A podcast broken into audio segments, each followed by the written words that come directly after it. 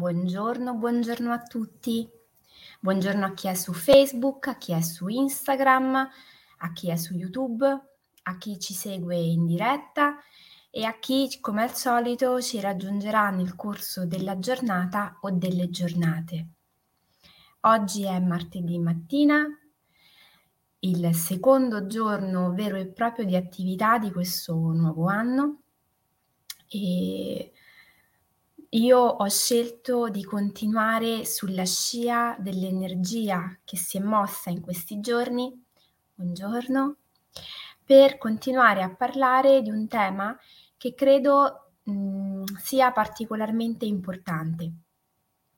Il titolo della diretta, infatti, evoca una dinamica piuttosto nota, piuttosto comune a tutti quanti noi, che è quella della procrastinazione, ossia dell'individuare un obiettivo che ci interessa raggiungere, un obiettivo che per noi è importante perché lo abbiamo definito, individuato, magari anche scritto sul nostro quaderno di viaggio, ma poi per un motivo o per un altro non abbiamo attivato tutte quelle attività per l'appunto che ci consentirebbero di raggiungerlo.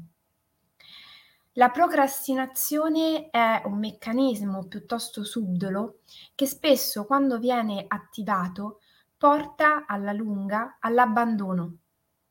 Quando io procrastino per troppo tempo l'inizio di un, di un progetto, eh, l'inizio di quello che per me è importante, l'inizio di un percorso per il raggiungimento del mio obiettivo, arriva sempre un momento in cui io scelgo più o meno consapevolmente di gettare la spugna. E questo meccanismo è veramente molto subdolo perché nel momento in cui io ho individuato un obiettivo e poi ho scelto di lasciar perdere perché non ho mai iniziato seriamente a lavorare in quella direzione, accumulo un senso di frustrazione, ma allo stesso tempo vado a inficiare in modo molto profondo sulla mia personale autostima e sul concetto che io ho della mia autoefficacia.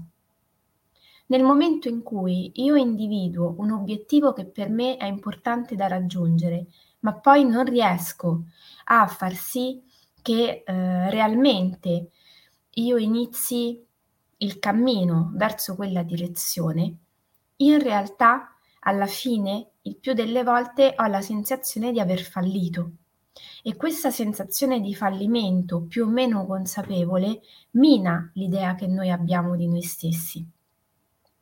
E dovremmo fare in modo, con tutte le nostre forze, di non avvertirla mai, non perché non sia ammissibile il fallimento, tutt'altro, parliamo spessissimo di quanto sia importante per noi, per la nostra crescita, il fallimento. E, e sbagliare, fallire e rialzarci ci fortifica e ci consente anche di mettere sempre meglio a fuoco dove vogliamo andare. Diverso è però il fallimento di chi non ha neanche provato a raggiungere il suo obiettivo e quindi non saprà mai se l'obiettivo che si è dato è un obiettivo che non è stato in grado di raggiungere perché magari lo ha definito male, perché magari non ha valutato alcune variabili oppure semplicemente perché non era ehm, giunto quel momento. Fallire senza tentare non ci consente di lavorare e di crescere, perché effettivamente non ci sporchiamo le mani, non facciamo esperienza, non ci mettiamo realmente in, a- in moto per poter raggiungere il nostro obiettivo. Buongiorno.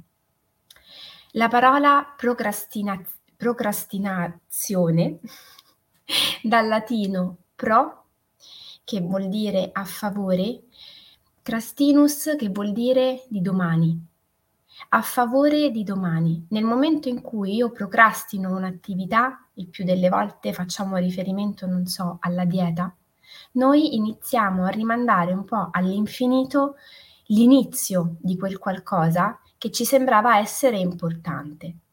E il più delle volte, anche se le ragioni possono essere molteplici del perché noi scegliamo di rimandare qualcosa, spesso la ragione che si cela alla base è la distanza temporale tra dove ci troviamo noi oggi e il nostro obiettivo, il traguardo.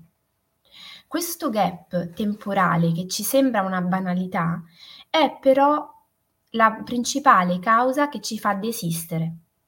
Perché nel momento in cui io sento che il mio obiettivo mi darà un beneficio così tanto alla lunga, in un momento così tanto distante rispetto a dove mi trovo, non ho sufficiente motivazione per investire le mie energie. È come se sentissi che c'è questa distanza e quindi piuttosto che dedicarmi, investire energie verso l'obiettivo, mi focalizzassi sul presente.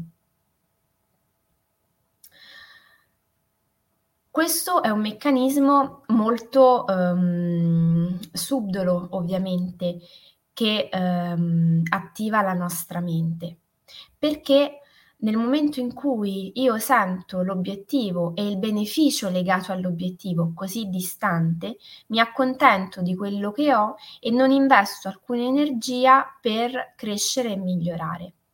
Ecco che diventa fondamentale nel raggiungimento dei nostri obiettivi e giovedì per tutti coloro che si sono iscritti e che lo faranno tra oggi e domani al percorso Fai Centro, sarà fondamentale individuare i micro obiettivi, perché nel momento in cui io individuo un obiettivo più grande e poi ho ben chiaro, come abbiamo visto anche ieri, di quali sono le tappe intermedie, io in un certo qual modo vado a eh, riempire quello spazio temporale e a non avvertire più quel gap che mi separa dal raggiungimento dell'obiettivo del traguardo e quindi dallo stare bene, dal sentirmi meglio, dal sentirmi soddisfatto di aver realmente fatto qualcosa per me. Lavorare per micro obiettivi ci consente di ehm, riempire lo spazio e soprattutto alimentare l'entusiasmo e la motivazione. C'è un altro aspetto importante sul quale mi preme portare l'attenzione. È definita come la legge di Parkinson. Quando noi abbiamo un lasso di tempo particolarmente ampio per fare un determinato lavoro, per portare a termine un determinato obiettivo, per avviare un progetto, paradossalmente è come se quel lavoro che magari avrebbe richiesto un'ora, due ore del nostro tempo, diventasse improvvisamente molto più ampio e più articolato, tanto da occupare 20 ore, una settimana di lavoro. La legge di Parkinson ci porta a riflettere proprio sulla dilatazione del lavoro che noi dobbiamo fare per un determinato obiettivo in funzione del tempo che abbiamo a disposizione. Riassumendo potremmo dire che più tempo abbiamo, più diventa impegnativo il nostro lavoro o potremmo dire ancora, più noi impieghiamo tempo per fare quel determinato lavoro. Io dico sempre scherzosamente che noi siamo come una pianta di vite, diamo il meglio di noi sotto stress controllato. E questo, in questo ambito, si applica in modo particolare, perché quando siamo a ridosso di una scadenza, magari della presentazione di un progetto, di un lavoro o um, siamo lì lì per sostenere un esame, il tempo che noi abbiamo a disposizione siamo sempre più in grado di organizzarlo.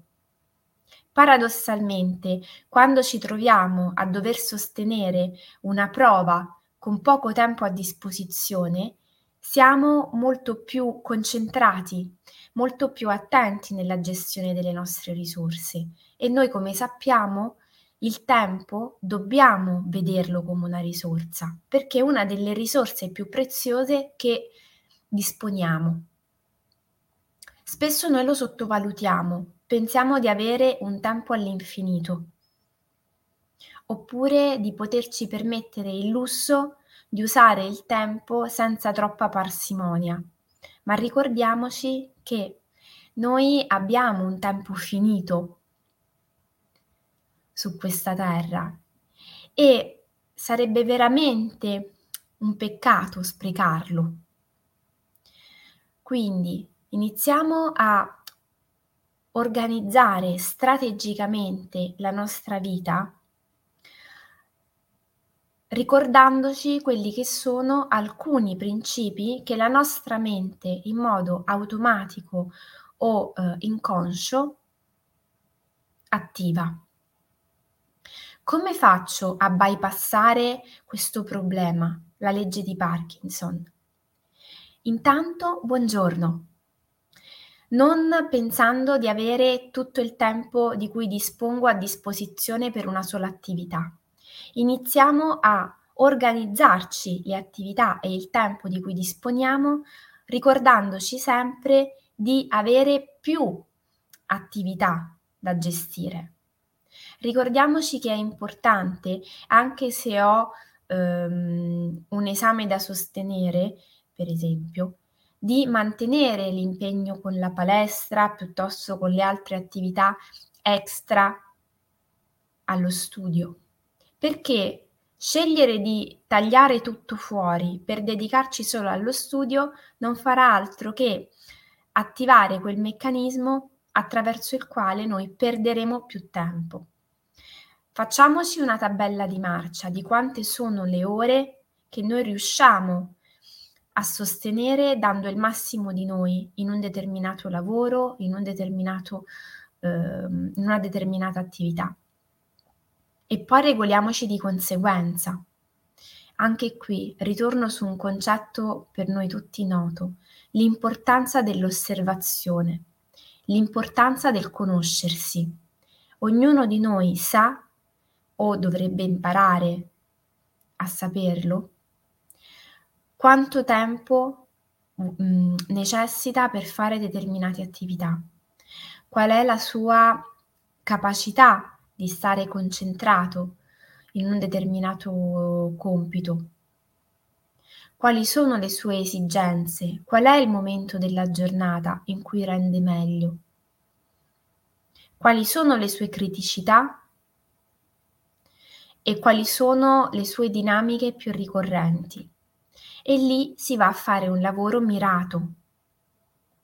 È ovvio che ehm, più eh, si è alle prime armi, più c'è necessità di fare esperienza, come abbiamo detto, e quindi di fare delle prove, fare un lavoro di osservazione più o meno eh, approfondito, più o meno eh, mirato per bypassare certi meccanismi. Ma questa è la strada, è la strada per il raggiungimento dei piccoli e dei grandi obiettivi. Un'altra strategia, eh, ne avevamo già parlato, soprattutto per, quando, per quanto riguarda quelle attività da scrivania. Facciamoci un piano ben preciso, ricordandoci che c'è sempre bisogno di svago. Non c'è nessun obiettivo che noi possiamo darci che ci deve far pensare di dedicarci completamente a lui senza fare nient'altro. Lo svago, i break, le attività collaterali al nostro lavoro, al nostro studio, sono fondamentali perché ci ricaricano di energia. E noi di energia fresca ne abbiamo sempre bisogno, soprattutto quando abbiamo degli obiettivi delicati che intendiamo raggiungere. Quindi io suggerisco sempre all'inizio dell'anno, e siamo tutti quanti ancora in tempo, se non lo avete fatto, oltre al quadernino di viaggio per fare le piccole azioni quotidiane di gocce di benessere, acquistate un'agenda e che sia sufficientemente grande da poter essere un supporto non soltanto per tutte quelle attività che riguardano il vostro lavoro o i vostri impegni di studio, ma anche per inserire all'interno tutti quegli impegni legati alla vostra sfera personale, perché non sono meno importanti di altri. Devono avere il loro spazio e noi dobbiamo imparare ad essere consapevoli di quanto noi siamo complessi e frutto di tantissime sfumature che dobbiamo prima di tutto riconoscere, accogliere e poi nutrire.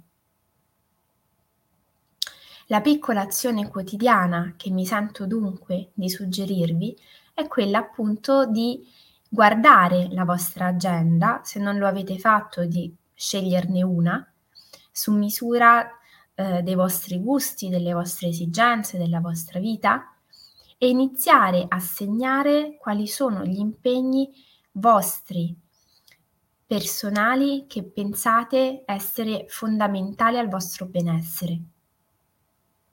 E iniziate a scriverli così che poi tutti gli altri, compresi quelli lavorativi o legati allo studio, alla famiglia, eccetera, vadano ad incastrarsi.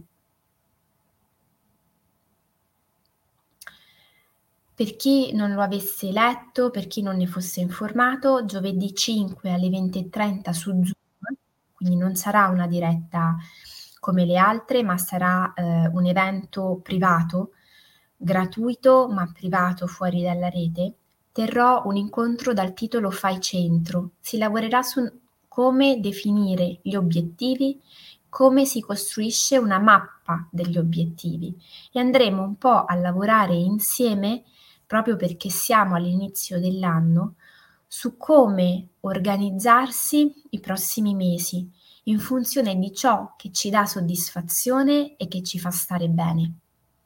Per partecipare è sufficiente iscriversi al link che troverete nei commenti o contattarmi al numero che trovate eh, sulle mie pagine social, sul mio sito internet, su Facebook.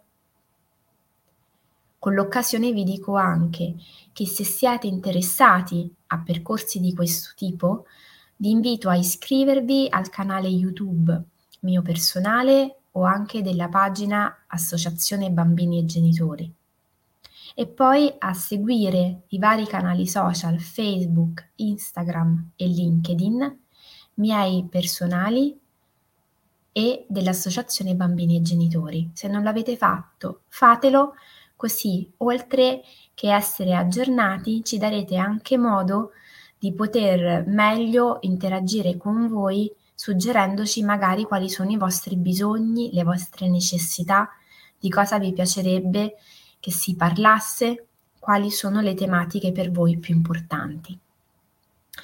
Grazie di cuore a tutti, buonissima giornata, ci vediamo come al solito domani mattina alle 7 e passate parola per giovedì sera.